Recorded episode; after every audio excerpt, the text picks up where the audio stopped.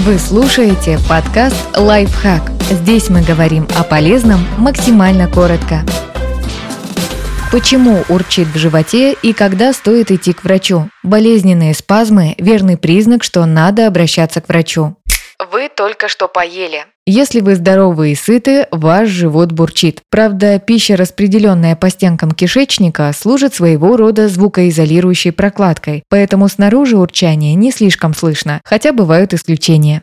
Вы голодны. Поскольку в кишечнике нет пищи, которая приглушала бы звуки, в таких случаях урчание звучит особенно громко. То стихая, то усиливаясь, это продолжается в среднем 10-20 минут, а затем будет повторяться каждый час-два, пока вы наконец не поедите. У вас проблемы с микробиомом. То есть с населяющими кишечник бактериями. Иногда бывает так, что количество микробов резко увеличивается, и они все вместе вырабатывают аномально большое количество газа.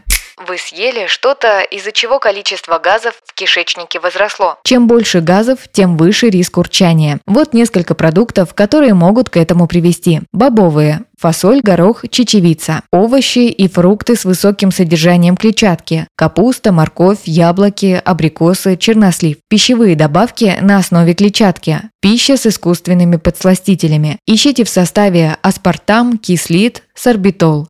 Когда надо срочно обратиться к врачу? Чаще всего урчание в животе безвредно и доставляет разве что психологические страдания. Но есть симптомы, при которых необходимо обратиться к терапевту или гастроэнтерологу. Вот они. Вы замечаете прожилки крови в стуле. Урчание сопровождается болезненными спазмами в животе. Помимо звуков присутствует тошнота и рвота. Живот активно урчит несколько часов подряд, и все это время у вас продолжаются запор или диарея. Также поговорить с врачом стоит, если раздражающие звуки доносятся из кишечника день за днем. В этом случае необходимо исключить возможные заболевания желудочно-кишечного тракта и обмена веществ.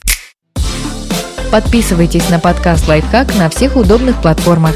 Ставьте ему лайки и звездочки. Оставляйте комментарии. Услышимся!